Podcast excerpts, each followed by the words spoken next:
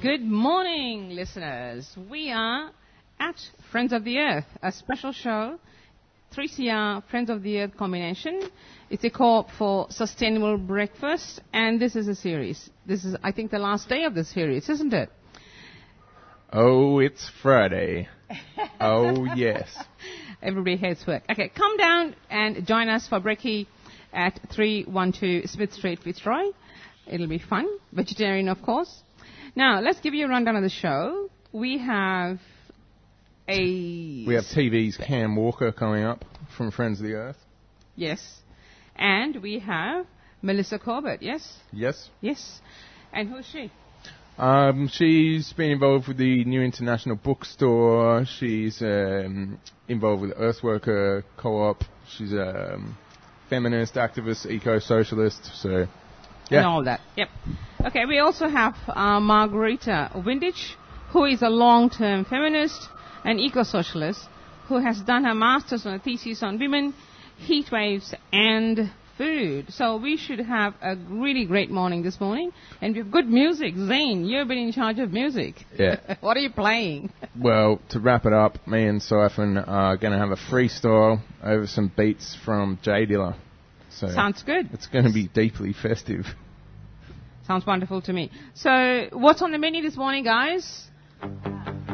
Yummy! Here we are. What's on the menu today? Breakfast for the friends of the earth. Here, right now. Yummy, yummy, yummy, I got love in my tummy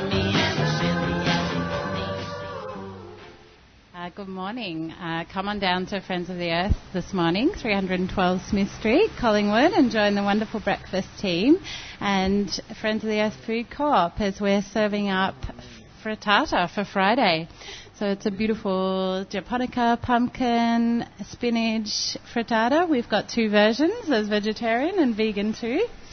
And yeah, so that's gluten free, and you can have it with some beautiful toast from Crumbs Vegan Orga- Organic Bakery also, and of course our house made muesli. And yeah, for folks who don't know us already, uh, we've we were one of Melbourne's first food co-ops and we've changed a lot over the years but still our focus is on providing affordable uh, bulk f- uh, food in bulk so you can bring your own containers and refill them here so you can make your home almost uh, totally waste free by shopping here How, and how long's Food Co-op been going for? uh, yeah, almost 40 years now. So Yeah, wow. yeah, just a little bit younger than than 3CR. Yeah. Um, but yeah, it just started out in the uh, back of a house in Carlton, uh, pretty small, but and in the early days it was quite interesting because. Um, yeah, co-op members used to have to meet the farmers themselves in the wee hours of the morning to get their bulk sacks of goods. And of course, now we've got all these distributors and the industry's really grown. But yeah, we were part of supporting that happening in the early days, which was pretty cool. Now, I have to ask you this question. It's been killing me for a long time.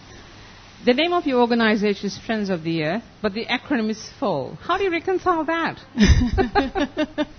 yes, friend, friend to some and foe to our corporate enemies. It's a, call, it's a call for friends and foes, is it? To get together. It's interesting.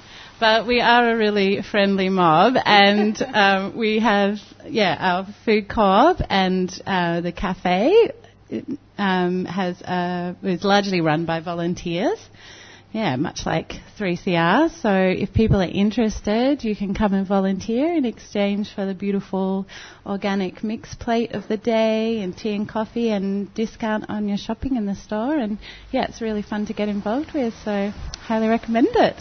Sounds good. Makes me feel hungry already. I haven't had brekkie yet, so I shall wait to eat the food. I cut the tomatoes, so it should be extra good. yeah, it will be. All right, so let's move on to uh, the Green Left Radio Intro. jingle. What's Intro. happening? Yes, let's go. Green Left Weekly Radio. There is one newspaper that is independent of powerful interests, and that's Green Left Weekly. It's the people's voice, committed to human and civil rights, environmental sustainability, democracy, and equality.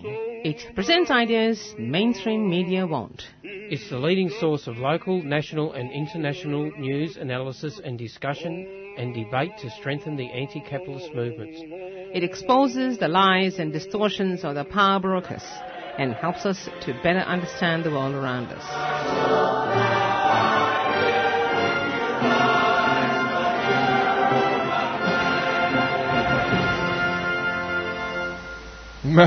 yeah. What's Um, amusing you? Uh, there's lots amusing me. Um, we have lots of news. This is, of course, with the front page. We're We do not have lots of giving you a bourgeois newspaper uh, summary. We're going to talk about. not this week, anyway. no, not any week. Thank you very much. Hang on, hang on. we, we, we owe our listeners a belated introduction, by the way. I'm Zane. I'm Lalitha Chelliah. Sorry about that. That is a belated introduction. it started badly. So this is Green Left Radio as part of 3CR Breakfast, and we're coming at you live from Friends of the Earth. All right, so we're going to do a, com- a condensed radical news for the uh, for the morning, and then there's like a billion interviews after that. So we're, we're packing in the news early.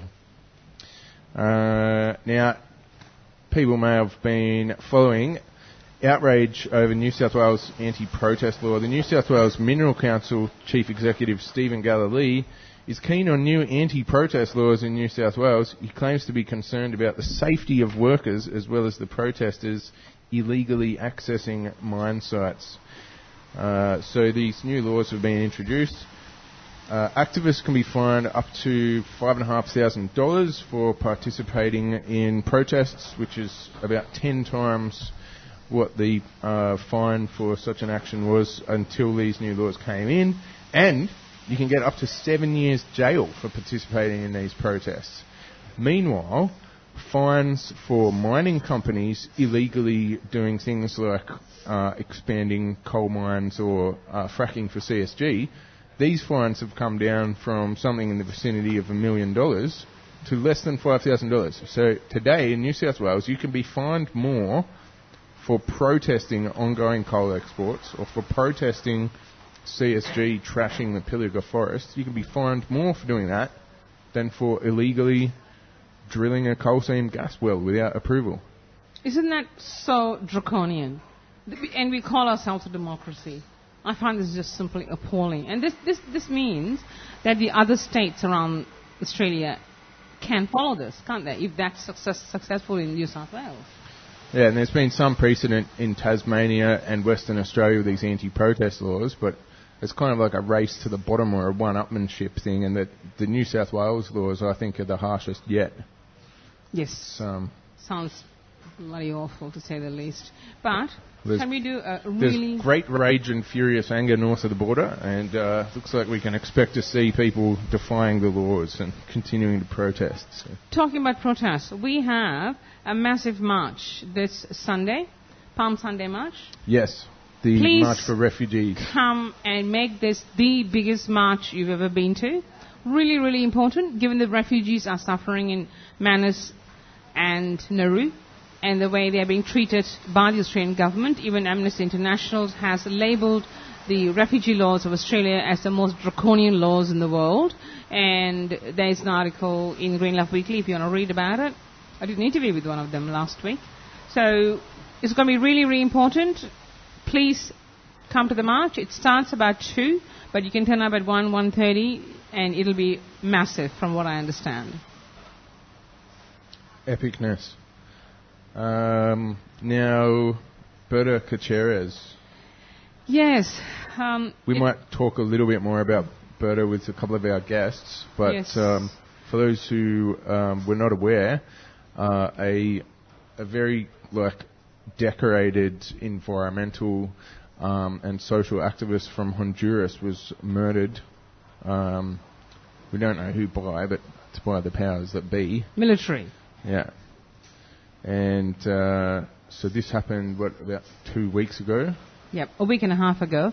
Uh, Berta Caceres uh, won the Goldman and Environment Prize in 2015. She's a very, very high-profile uh, environmental campaigner. She's from the Lenca indigenous people of Honduras, and she has won some massive victories against some global uh, companies like Siemens and so on. And they have challenged Hillary Clinton because Hillary Clinton actually is working hand in glove with the Honduran government. And this murder of Berta has hit the press. And two days ago, Nelson Garcia, a very close uh, colleague of uh, Berta, was also can- gunned down. He was shot four times in the face. So that's another outrage. And they, they both belong to an organization called COPINH, which is specifically designed to address food issues for the indigenous people, the, the, their self-esteem issues, and solidarity issues. So many of the indigenous communities in Honduras have been put down to an extent they have been drained of their self-confidence and self-esteem. Berta's organization, COPINH, has helped and, you know, solidarize these people and, and, and to an extent where she's won massive victories. She, th- that organization has won victories even against the World Bank. That's how powerful that has been. So we pay our respects to um, Bertha Gutierrez. We'll talk more about it because Friends of the Earth has released a statement about this as well. And um, of course, Nelson Garcia now. Now the other pers- the other issue is that uh, another very close colleague of Berta, Gustavo Castro, who has been also uh, targeted. He remains in, in Honduras, and uh, the courts have um, passed judgment that he's got to stay. He was holding Bertha when she died, and he had blood all over his shirt.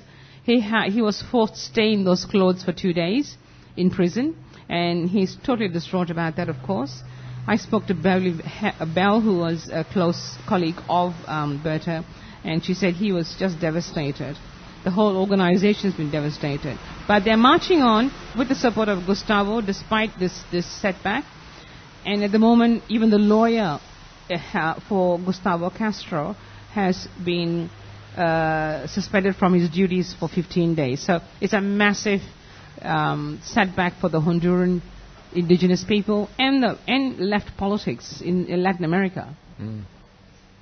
So it's a very sad um, week and a half we've had. And we'll talk about more of the politics of, of um, that later on. Um, what else do we have in the news um, or announcements? We also have a women's forum on the 22nd of March, which is next Tuesday. This, this is actually an announcement. And the speakers will be Bree Carlton from Monash University, a researcher into women in prisons. Karen Fletcher, who is a lifelong feminist, and it'll be held in um, the city. Uh, you can look it up uh, under the Green Left Weekly um, website. It's at the level 5, 407 Swanston Street in the city. And in tune it with this program, with four, we are going to announce another uh, interest, well, another progressive group that works towards similar aims at series. The series, uh, uh, not series, um, at four. The Ceres Harvest Festival is being held on the 19th of March. Come and celebrate and give thanks to the good earth, our farmers, and the cycle of seasons with a range of entertainment with live music, performance, free workshops, animal displays, cake baking, and so on. A lot of community and kids activities. That is on the 19th of March, 10 a.m. to 3 p.m. at Ceres, corner of Robert and Stewart Street in Brunswick. It's um, So that's tomorrow. yeah, it's uh, five dollars. Five uh, bucks. for adults. Kids are free. and kids are free. So And they've just rebuilt the uh, the little cafe. They have two cafes at Ceres. yeah, There's the one up the top. you know all about is don't you? kinda- yeah, I was working at Ceres for a while. Uh, there's the one at the top, which is kind of the, the more fancy cafe, and then there's the other cafe where you can get fresh fruit and vegetables, which I like to call the peasant cafe, which I I prefer to eat there when I'm eating oh, you see, you're a peasant. yeah, I, I identify more. Sounds good to me. I don't know. Anyway, they've just redone that cafe there and the food market, and they've kind of taken down these weird awning things so you can look out from the cafe across the green meadows and the sunflowers and the lovely stuff at Ceres. So, yeah, should go check out the new cafe and have a coffee because the coffee's uh, exceptionally delicious. And if you've got little ones, the uh, the kids adventure habitat. It's not a kids play area. It's an adventure habitat area where kids can go and get in the headspace of various native animals and so on. That whole space has been done up. There's a cool nest for kids to play in. There's this kind of ant hill. Um, so if you haven't been there with the little ones, you really owe it to yourself and to them to go and check it out because it's most exciting. Okay, talking about kids, we have got childcare workers who are fighting for equal pay. Um, they have protested outside Malcolm Turnbull's office. So if you want to look up more details about that news, uh, do go to the Green Left Weekly website. And of course, we had the Mardi Gras in Sydney recently, and yay to gay LGBT community. And we need more solidarity for people who are marginalized and who are seen as a minority in the society. Um, we also have, excuse me, um, And to defend the Safe Schools program, Yes, that is massive. That is massive. The Yeah, right thanks. wing of the Liberal Party is totally geared up to smash it. mm, thanks And- for that interview last week too that we played. It was good, eh? Hmm. Now, the Christensen fellow, what's his full name? The Uh, parliamentarian from Queensland who actually George attended the fascist Uh, demonstration. yeah, yeah, yeah. That He's guy. like friends with the. He's leading the charge against the Safe School program. Uh, and uh, uh, quite a few of the extreme right wing of the Liberal Party is going behind him. Apparently, the 40 MPs who opposed the program.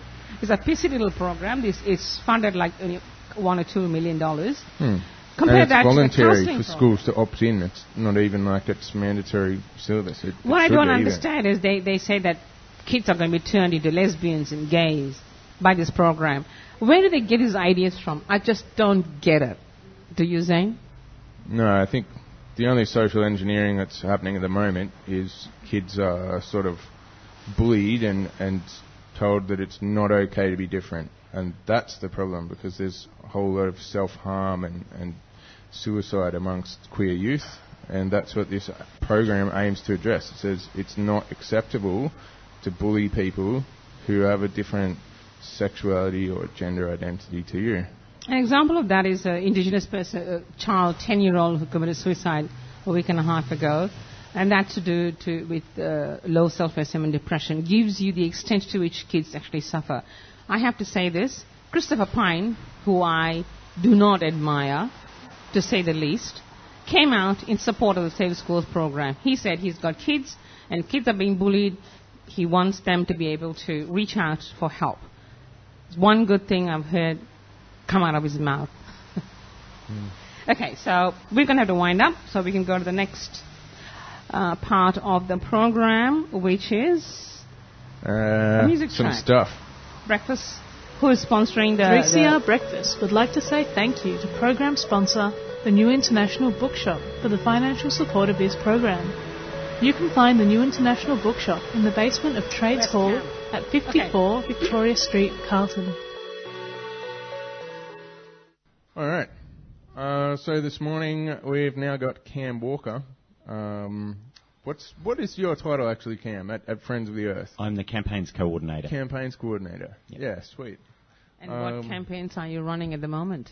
We're running about five out of Melbourne. So coal and gas, uh, re- pro renewables campaign, uh, one called the River Country, which is working on the inland rivers, uh, one around forests, and uh, the anti-nuclear and clean energy campaign. The anti-nuclear one is hot, isn't it? It sure is at present. They Yes. interviewed someone the other day, and the dumping of nuclear waste in South Australia has, has been decided. I don't know if it's commenced. Do you They've shortlisted, uh, I think it's six locations, and they're now proceeding with, with identifying what si- which would be the preferred site. So this has been one in the year 2000, and it was one I think in about 2010. So it's it's been you know a, a 16-year campaign. The community has won twice, and now the government's having its third go. Remind me of Nunkamba in the 80s. We, we began the campaign in the 80s and uh, anti-nuclear. Remember the uh, nuclear disarmament party was uh, was formed around that. Hasn't gone away at all, has it? And we have a new scientist, Mr. Finkel, who likes nuclear energy. Yes, we do. So the coalition traditionally likes uranium, and the ALP is a little bit more split on the issue. So when the coalition is in power federally, uh, uranium always comes back onto the agenda. Um, I don't think anyone honestly believes they'd get domestic nuclear power up in this country anymore, but I think that their hidden agenda is to, as the drop-down ask, is to get the high-level radioactive waste dump finally sited somewhere, and potentially to accept uh, international radioactive waste as well. Are we going to have to keep campaigning against this every like 16 years for the next 300,000 years? Well, like 30 every years, year. 30 years, 35 years, since the 80s. You'd have to hope that um, if we win this round, which I think we will, because already two of the six locations the communities have just said it will happen over our dead bodies. I think the other four they're going to face really, you know, very stiff resistance from communities. Um, there's going to be a point where we're going to have to. Have to have a better waste management program. This new system that they're trying to put in place is very much put it out of sight, out of mind, somewhere a long way away from where it's produced. Where it affects indigenous On people. Aboriginal land. Exactly. That really gets my gut. But yes. what, I mean, given that we're running this as a sustainable breakfast series, what is the connection uh, that you have in your experience found between the indigenous people, the way they preserve or like to respect the earth, and what the governments around the world really are doing today? Well, I think um, in in the intro before, when you were talking about the murder of Berta uh, in Honduras, you know, uh, as an Indigenous woman, she'd received many many death threats. As we know, Honduras is the most dangerous place on the planet at present to be an environmental activist, and it's it's very fair, it's very true to say that around the planet, Indigenous people are on the front line of the environmental destruction that's happening. That's true in Latin America, it's true in North America, certainly true here in Australia, and so uh, you know the uranium mines, the uh, the the waste dump uh, is on Indigenous land, of course, and um, you know then the backdrop, of course, of the, the shutdown of communities and the winding back of funding and the attempts to quote get people to assimilate. So it, it's part of a, a, a much bigger, bigger problem that just doesn't recognise Indigenous sovereignty and certainly doesn't recognise their in a meaningful way their right to self determination. Um, Dennis, I should mention Dennis has joined us, our regular co-host. Um, have you got a question for Cam? Ah, well, hello, hello and good morning. Well, actually, I did want to. I did. I did want a question more about the assassination of uh, of Berta and other and actually actually other comrades who have actually been assassinated in Honduras since uh, since then. There seems to be this uh, cam- uh, campaign for extermination for any of any environmental activists sort of in the area uh, there. Yes, there's. I was just looking up the figures. Um, it's actually terrifying. We've known that for the last five years, it's been the most dangerous place on the planet in terms of being an activist. But in, in four years, between 2010 and 2014, 101 people were murdered for being activists. Um, Berta's group, which she helped co-found in the early 90s, and its acronym is COPINH, and uh, it's the National Council of Popular and Indigenous Organisations. One of their members was murdered last year, just shot dead at a protest. Um, it has uh, their campaigns have a very strong uh, focus on supporting the rights um, of the indigenous communities. A third, yeah, close to a third of that mining license applications at present. There's a very high level of corruption. Uh, and anyone that stands up against that runs the risk of being murdered. Now, since that happened, as was mentioned before, uh, Nelson Garcia has been killed. He was another member of her group. But eight of the nine coordinators of their group have all been taken into custody, have been interrogated for long periods of time, up to two days, and released without charges. So clearly there's a, a level of harassment and intimidation that's, uh, that's continuing, in spite of the fact that two people have been murdered in less than a week. One of the things I've noticed is Hillary Clinton is working very closely with the Honduran government. There's a record of it. Well, she brought the, the, that government to power through a coup, so that might explain why. Yes. Um, in the current climate, given that she's running for uh, the primaries, Democrat, uh, Democrat, and so on, that's one aspect of it. The other aspect is the political situation in relation to um, the Earth. And you are the director of Friends of the Earth. You're a director, aren't you? Yes, you are. Campaigns coordinator. Campaigns coordinator, sorry. Uh, not hearing very well in my old age. But, you know, it, it's a very difficult nexus. How do we go forward with this? You know, it, it's, it's a crucial question for us to, to tackle because if they keep killing off activists, This is a woman who's, who, who won the World Environment Prize, for God's sake, and they've killed her off. And then and they're getting away with it. There is impunity in Honduras, and uh, it's interesting that Berta's family have called for a full and transparent investigation. Sometimes, when there is oppression, there will be a point where the the oppression becomes unsustainable, and I, we have to hope that her death is that point where um, people will no longer put up with this. That corporations will be held to account. That the European companies, for instance, that are investing in the dam that she's been resisting, uh, will withdraw their funding. I think, you know, we have to hope um, that this will be a turning point in that country, but we need a, a, level of safety. A member of Friends of the Earth Mexico was with her the night she was murdered. He was wounded and he's had to seek refuge in the Mexican embassy because he's not been allowed out of the country. So at this point, the Honduran government is not supporting the victims. In effect, it's siding, uh, or it's choosing, we can only assume, to side with the perpetrators because there is ongoing harassment of members of Berta's group, and um, uh, Gustavo hasn't been able to go home to Mexico. So let's hope that with enough international attention, we can start to bring a focus to this and it becomes safer the, for these people. And Par- you know, paramount to that is the need to reassert a rule of law, transparent law for all uh, in that country, rather than impunity for corporates and for you know shadowy groups which may or may not be paramilitaries, they may or may not be uh, criminal elements. So given that the U.S. is totally behind the Honduran military government, what do you think people in Australia can do? Uh, there is a petition that we have through Friends of the Earth International, and that's just sending a message that we need to um, get um, Gustavo from FoE Mexico out of the country and we need an independent inquiry. And we know that people who are tweeting the president, who are emailing the president, who are basically mentioning the president of Honduras in public, we know that it is having an impact. Um, these murders have continued for years and often with very little public scrutiny. And I think that sometimes when you shine the light on things, uh, you know, on terrible things, that, that actually shifts the behaviour. So I think we need to sustain the pressure on the Honduran government and we need to continue to provide direct support in country for the indigenous and environmental groups that are on the front line of these campaigns. Zane, you had a particular question you wanted to ask him. Yeah, I was just keen to ask um, what's been happening. I know that there's been a Yes to Renewables rally uh, earlier this year, and late last year there was a big rally um, declaring Victoria coal seam gas free. Um, yeah, how, how have those kind of coalitions been formed, and, and what's happening on those fronts? Sure, that's probably a half-hour conversation. but the short version um, is the last five years we've been working in regional Victoria because um, about a third of our state was under exploration licence for all kinds of gas drilling and new coal projects. It's actually quite remarkable. Our best farm country has been under licence, and uh, we've been working with more than 70 communities, and we have this community building model where we, we go into communities, we work with them, they door knock their whole community around the question, do you support us declaring ourselves gas field free? Mm. 72 communities have done that. They've locked off the state to the corporate uh, gas industry, which is amazing. Mm. That in turn uh, forced the hand of the Farmers Federation, which forced the hand of the coalition, which forced the hand of the ALP, um, and you know we've now got a moratorium on, on fracking in the state. Probably in about May, the state government, the Daniel Andrews government, will need to decide what they do next, and this will be a final decision. You know, where, do they put a permanent ban in place, or do they open the floodgates to it?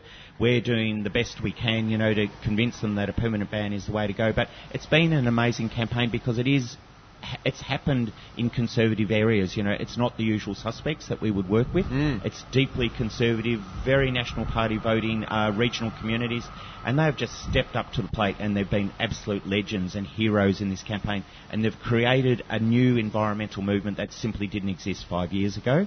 Mm. And then parallel to that is Yes to Renewables, which has been also a grassroots building movement. Um, which uh, shifted the government, and now we, you know, the wind industry was killed off under the coalition when yes. they were in power from 2010 to 2014, and it's going again. And what comes with that is jobs and investment mm. and transition, because this is the 21st century technology we need. Uh, we don't need coal anymore. We actually need renewable energy. So um, all around, they're pretty exciting campaigns, and it will also have uh, a, a, final uh, decision probably around the time of the state budget, so in, in May this year. The one of the key things at the moment is uh, I, I, heard an interview with the international um, figure. He said that climate change has actually gone on a big back burner because of the refugee crisis. Um, I'm just wondering what we need to do in this country um, as a final thing for you. Got one minute to go. What? How can we beef up this campaign? I think we have to accept, uh, you know, as the US saying is, we've got to walk and chew gum. You know, we can't just uh, say only one issue will be allowed to dominate our national narrative. Uh, refugees, asylum seekers, security, uh, you know, the conflict, I guess, between conservative forces and, and, and modern forces, which we're seeing played out uh, in many of the wars around the planet. Climate change, they're all issues we've got to deal with, and we need smart ways to do it. I think the People's Climate March that happened in November was a really good model, which saw trade unions and students and you know environmental groups and faith communities get together. I think what we need to do is do more alliance-based campaigning, and if we do that, and there was just some polling released this week that showed for 47% of Australians, climate change is actually an issue for them when it comes to voting. It's just up to us to actually take that sentiment and turn it into meaningful political action. Sounds good. Thank you so much, oh, Cam. Thanks, Cam. Thank yeah. you. Great Keep up the good work. Yes. You rock for. Keep joining you every year. If People Powered Radio, an exhibition celebrating 40 years of 3CR.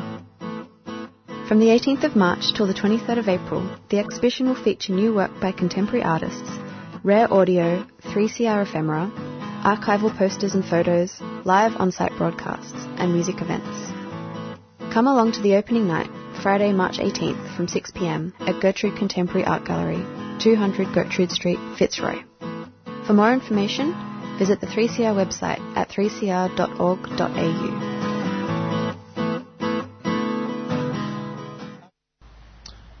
All right. We're back.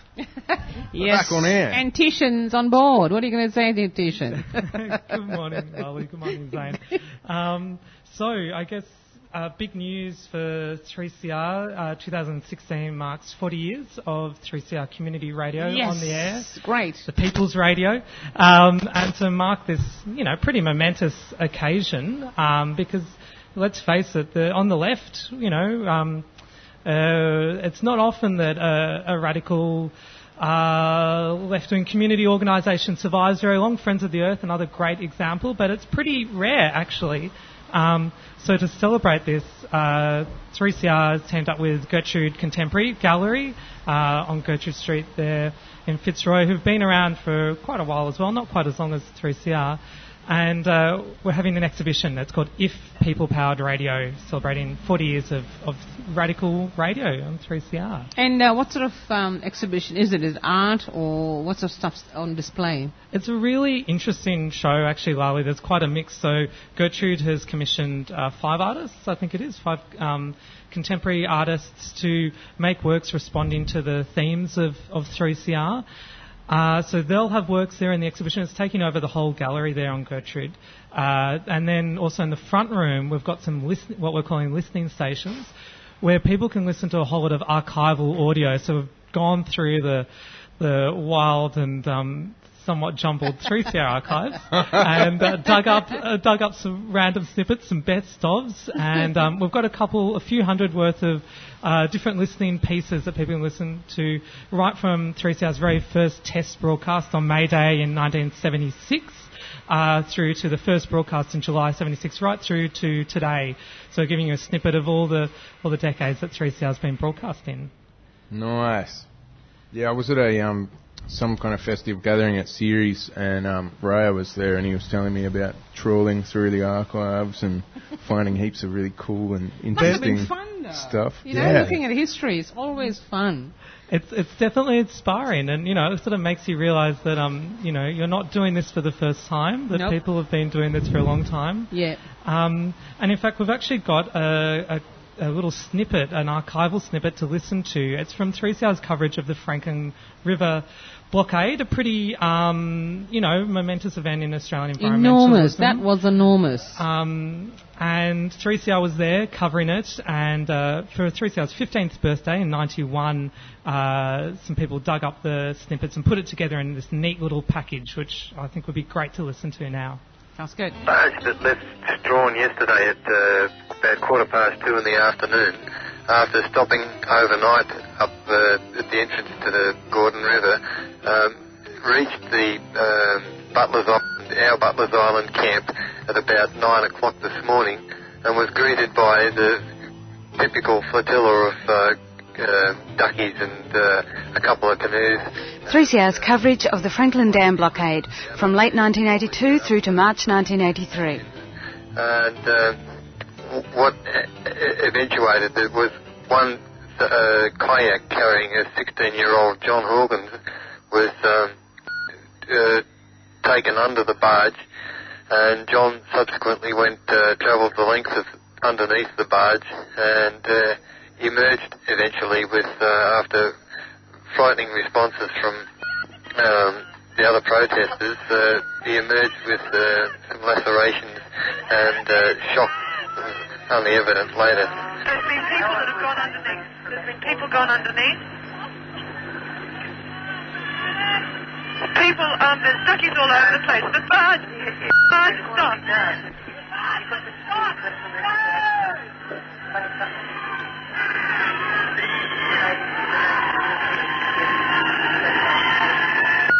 Yesterday, Bill Hayden um, came out and gave the ALP support for the blockade. Well, of course, we're very grateful for that kind of support, and uh, I think uh, what Bill Hayden's recognising is the fact that um, this is an election issue. Yeah, so I guess what I like about that snippet is it kind of um, brings up the issue of, of 3CR as being sort of a movement media. So, you know, as a counter to corporate mainstream media, you know, the mission of 3CR was to provide and is to provide a, a platform for those voices desired access to mainstream media and also to be there on the ground and to be there talking to people in the movement um, and, and giving a platform for, for activists. I think the key thing about 3CR is it gives you another view of the world. It, it's there to prove that another world is possible. We don't have to always follow the um, uh, corporate media, which is generally a mouthpiece for the people in power. And you know, you're starved for real news. What the community is saying, what are the interactions, what are the campaigns. You don't hear about any of these things. Like you know, Cam was talking about the five campaigns. I'm sure the people who don't listen to 3CR would never would have heard about it. So that is the vital role 3CR plays. And I know that alternative radio, not just 3CR, there are other, other radios and other media that people follow. There are 4 million people who follow alternative media. And I think we, uh, 3CR's role is vital and people like Friends of the Earth contribute enormously to that, that you know, that solidarity you're talking about. So that's uh, very interesting. It's fun working with other people too. Yeah. You know, you work as a team. I should probably mention um, some other events that are happening as a part of the exhibition, the If People Powered uh, exhibition that's opening tonight at Gertrude Contemporary Gallery. Uh, so Can you the- give them the address? Yes, of that? that's a that's a, uh very good question. the address there know? on Gertrude Street is has temporarily slipped my mind, but you can find it. Um, How long is Gertrude Street? Really? It's it's not As that long as long. your arm. Not that big. so the exhibition opens tonight uh, at 6 p.m. So 6 to 8 p.m. Come on down for the for the opening. It's going to be great fun. And then we've got this really great series of, of events um, that are happening over the the weeks that the exhibition's open. So opening uh, tonight, the 18th. So it's from the 18th to the 23rd of April that uh, that the exhibition's on, uh, and so it's 200 Gertrude Street. Just, And that's between your- Brunswick and, and uh, Smith Street. between Brunswick stretch. and Smith Yes. Street. Yeah, 200 Gertrude Street. So every Friday afternoon uh, through April, there's going to be live outside broadcasts. So just like what we're doing down here at Friends of the Earth. Uh, come on down for free brekkie if you want. Uh, we're going to be doing live outside broadcasts from uh, Gertrude Ga- uh, Contemporary Gallery starting Friday the 1st of April, then the 8th, the 15th, then the 22nd of April and the 23rd. So Thank you, Tishan. That was interesting. I hope people do turn up for the exhibition. It sounds fun. And if we can just go out with a final archival snippet to give you an idea of uh, some of the stuff that you can hear at the exhibition. Here's a snippet from Earth Matters on 3CR covering the Jabiluka campaign from 1997. Yeah. they made them put it back in the ground. Hello and welcome to Earth Matters, Public and Community Radio's National Environment Program, where today we'll be hearing a special on Jabiluka. So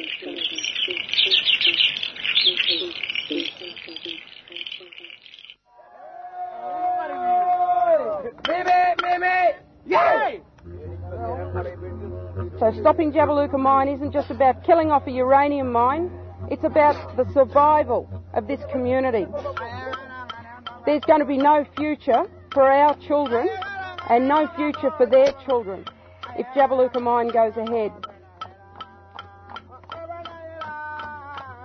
Jabiluka is the site of a proposed uranium mine surrounded by Kakadu National Park in the Northern Territory.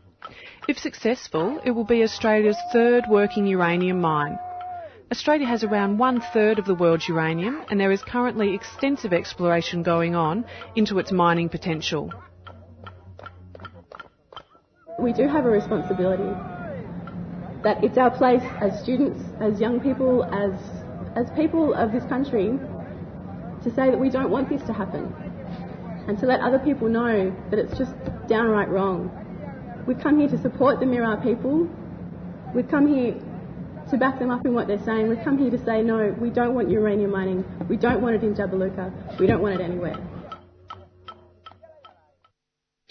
You're currently listening to 3CR's Sustainable Breakfast series in its third year, broadcasting live from Friends of the Earth.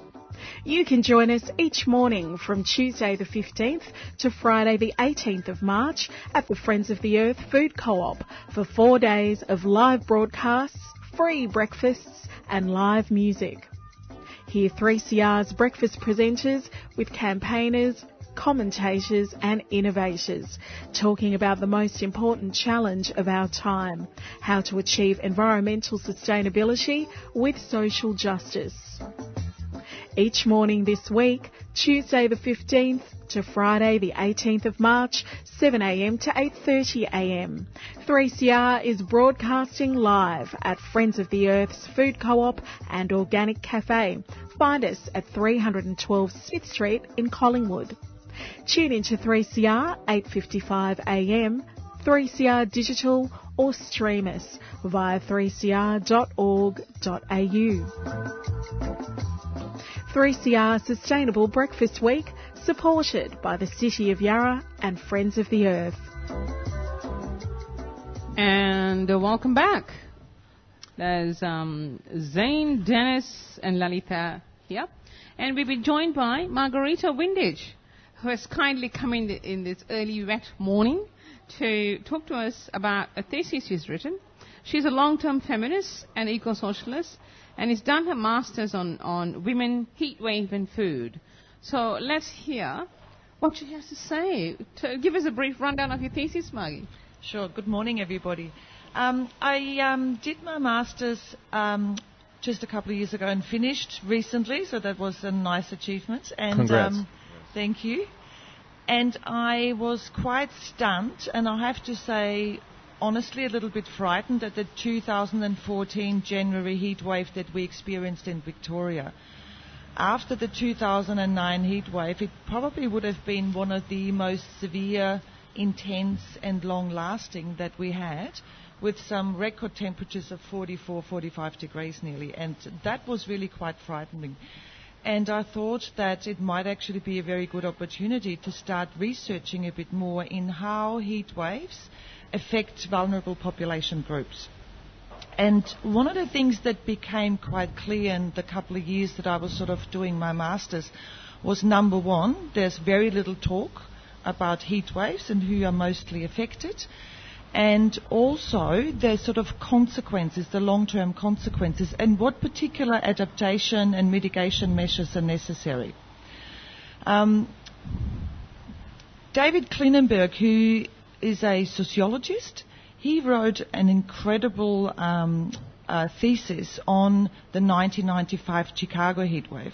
Now we know that's quite a few years ago, but it made a tremendous impact because what he found was really that uh, people who mostly died in heat waves, and we're talking also specifically urban heat waves, it wasn't so much necessarily the actual disaster, the natural disaster, but the surroundings of how where these people were placed in their city that actually became the key determining factor if people are going to stay alive or not.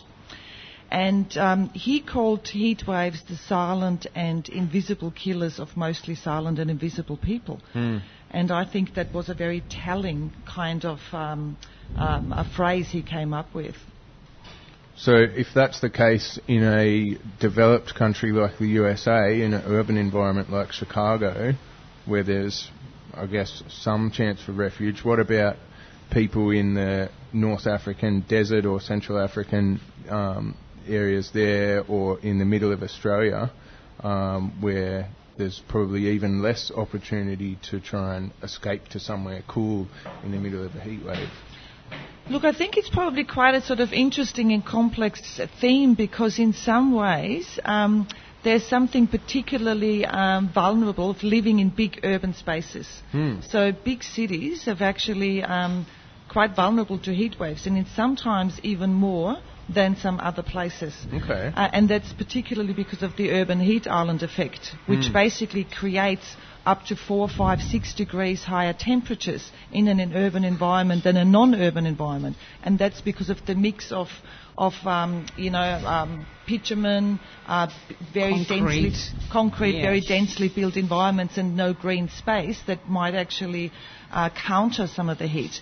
So poor people are particularly vulnerable in urban spaces, Hmm. at times even more than maybe in a sort of desert environment. Yeah, right. Um, and also people, what, what my research found that often people that are in temperate climates that are not so used to heat are particularly vulnerable when heat waves come. Yeah, right. And while we have not seen really um, very high death rates in Australia, but there were some extremely high death rates in some of the heat waves in Europe. Uh, in 2003 in Paris, but then also a bit later in, in Eastern Europe, where up to 50,000 people died. Yeah, when you say heat wave, it also brings to mind for me bushfires. And I think the, the rise in temperatures, the way we use the land, or we don't use the land, and the connection to food and even, and women too. You, you talked about he, how heat wave affects women differently. I wonder if you can talk to that. Yeah, um, heat waves affect women. I mean, women more over overall than men, and um, partly that is also because the biggest, I guess, group of vulnerable people and people who die in heat waves are older people. That's a key factor of vulnerability to heat waves, and we also have more women are older than men. And the other factor that's very um, important is that that's been that, that we know now is that the poorer you are, the higher your chances of being vulnerable to a heat wave because you do not have the necessary um, uh, availabilities or, or possibilities to make it uh, to, to, to adapt to, to, to, to your climate. So in Australia and globally, women are the poorest sections of society. Um, so that means they are more vulnerable to heat waves and they're older.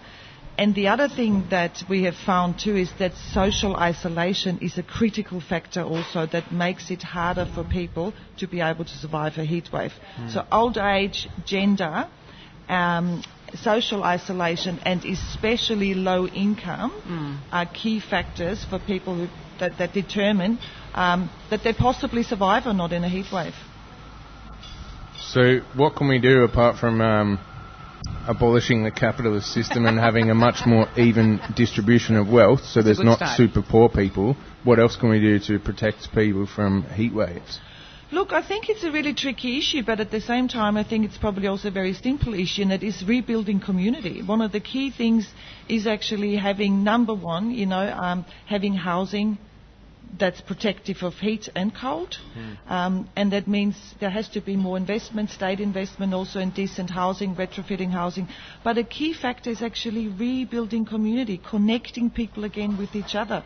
The, so- the level of social isolation doesn't just kill people in heat waves, it, it kills them just about from loneliness, yeah, mm. and despair. So if we can start recreating a kind of, you know, society that we should have and used to have, where we all look out for each other and share with each other, we have a much higher chance of keeping people alive and healthy and happy, I would add. Mm. So that's critical. And of course, another critical issue is actually reducing greenhouse gas emissions. So, you know, Yeah. that, that, that's the overarching key issue for us to have to deal with. Thank you so much, Marky. It's very kind of you to come all the way from Footscray in this wet, wet morning, and it's wonderful. Thanks. Cheers. Bye. You're listening to Green Left Radio. It is Sustainable Brekkie, and we're coming at you live from Friends of the Earth. And this morning we have got our next guest, Melissa Corbett. And Melissa has been involved with the New International Bookstore, uh, was part of the eco-socialism discussion groups, is also involved with Earthworker Co-op, so a few pots on the boil. Yeah, definitely. Lots of pots on the boil. Um, so, can you tell us a bit, Melissa, about the eco-socialist discussion group? It's uh, not kind of happening at the moment, but um, yeah, what was the what was the go with the eco-socialist discussion group? What would you talk about? How did it how did it form?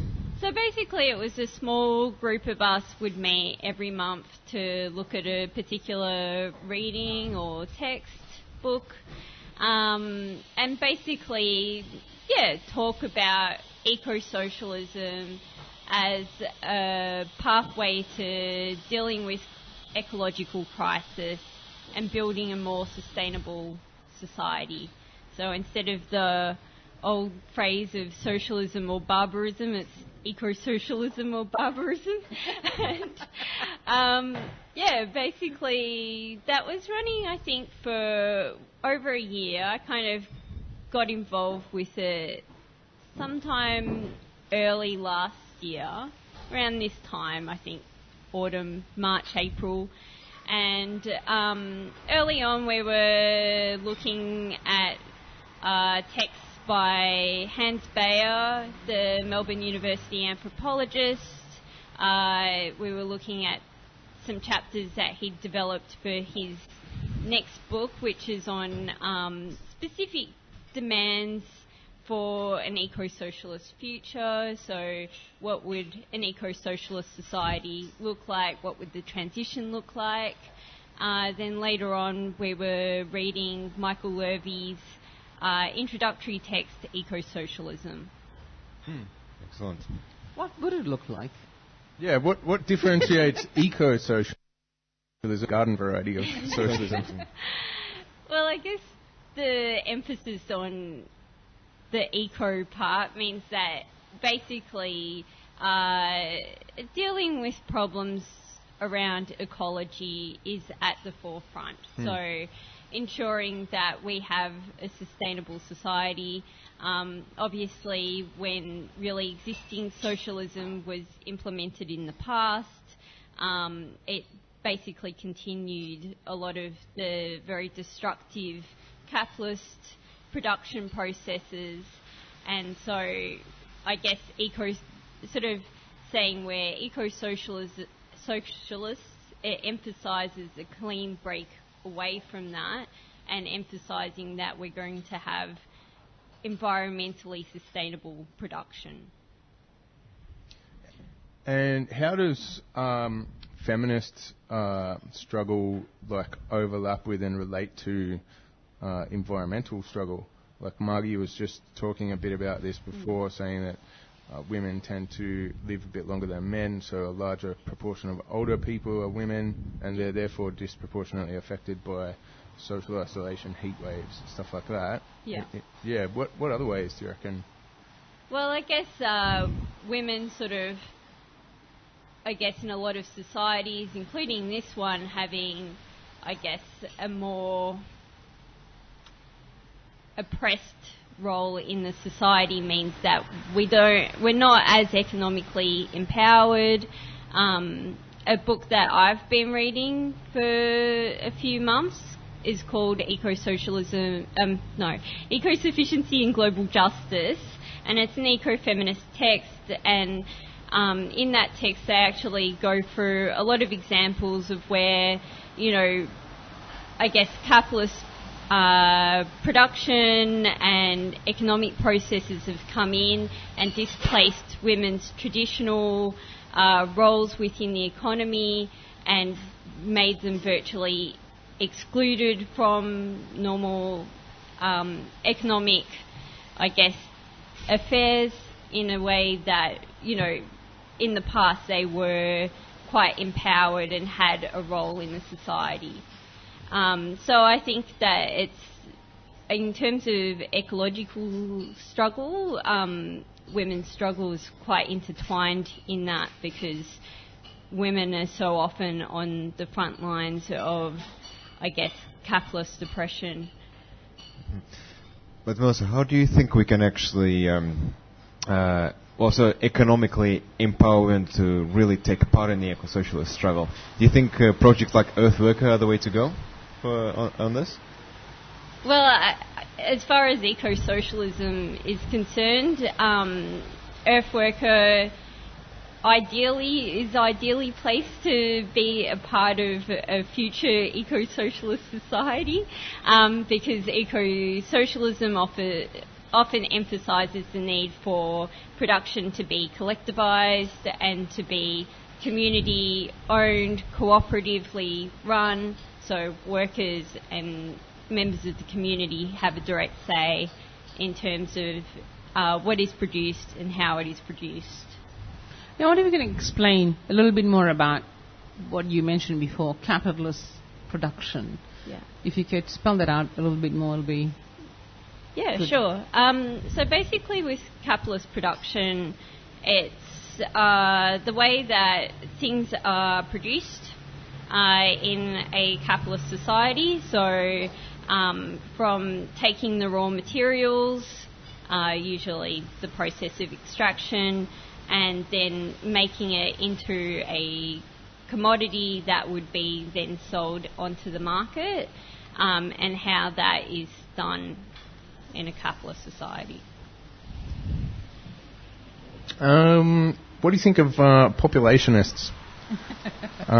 those people who say, "Oh, the the world's greenhouse footprint is a product of the population of the planet, and therefore the way to fix it is to stop." Um, generally, women in the global south from being baby factories. Yeah. And something that stands out for me is that in the absence of a welfare system, having a, a big family is your welfare system. So one of the pressures for population is the absence is this massive inequality of global wealth and Yeah. the absence of stuff like healthcare and welfare Yeah. in some of these poor countries. Yeah. Well, uh, I think the evidence is basically saying that the rich are destroying the earth. I mean, wealthy people, in terms of their consumption, are so far and ahead in terms of creating emissions. Like, it's not even comparable to, you know, what most people on in the third world are doing as far as like, you know, contributing to our global emissions. I mean, someone who is in the 1% and has five yachts and flies everywhere compared to someone who's living in the global south and, you know, is living at a fairly sustainable subsistence level. I mean, it's just not comparable. So you can have you can have many people who um, are living subsistence lifestyles, but is that fair? And I would say it's not fair that people are having to live in dire poverty while you know a small coterie of people are living with extreme wealth. Um, in terms of population, I guess from a feminist perspective, um, and as a woman, the idea of having a lot of children, it can be a real like physical burden. Um, and you know, it, it's been proven in the West that once women are economically powered, have control, have more control over their bodies, they actually choose not to have five to ten children. Sounds like a good point there. Thank you very much, Melissa. Very kind of you to come this morning. Thank you. On a wet, cold morning again. oh, and can I also give the New International Bookshop a Sure, quick plug? course. Yep, do. Um, we have a series of events coming up um, next week on the 24th of March between uh, 7 and 8:30 p.m. We have a talk by Arran Gare on towards an ecological civilization. Um, so if you're interested in environmental struggle theory, please come along. Uh, it'll be a great activist talk.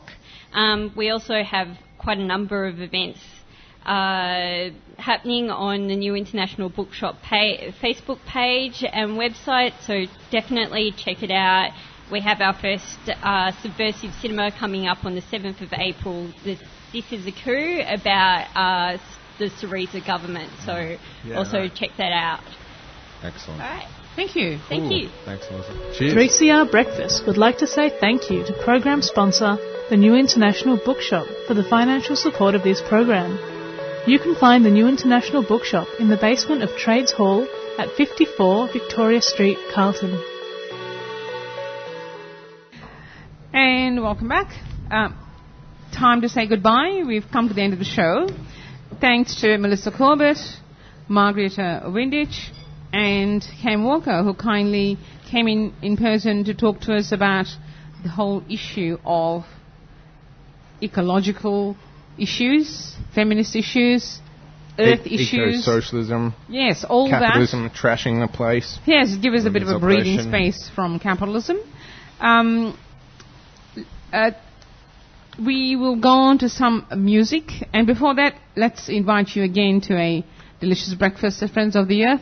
And this has been a wonderful combination between Friends of the Earth and 3CR. Fantastic teamwork. Thoroughly enjoyed the show. I hope you did as well. And Zane, you're going to introduce the music next. Yes, well, um, I think there's going to be a brief interlude. We're going to play a couple of um, songs while myself and Siphon get set up. But um, going by my alter ego, Dr. Fruit, uh, myself and Siphon are going to be bringing some freestyle raps for you this morning uh, over some beats by uh, J Dilla, who does make a very pleasant hip hop beat, I can tell you. So stick around for a, for a bit of freestyle action. Okay, that's goodbye from Lalitha. Chelliah. See ya from Zane in a minute. And goodbye from Dennis.